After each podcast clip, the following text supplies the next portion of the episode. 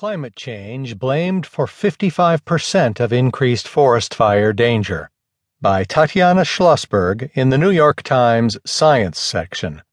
I'm Keith Sellon Wright. Forest fires are burning longer and stronger across the western United States, lighting up the landscape with alarming frequency. Residents are forced to flee, homes are incinerated, wildlife habitats are destroyed,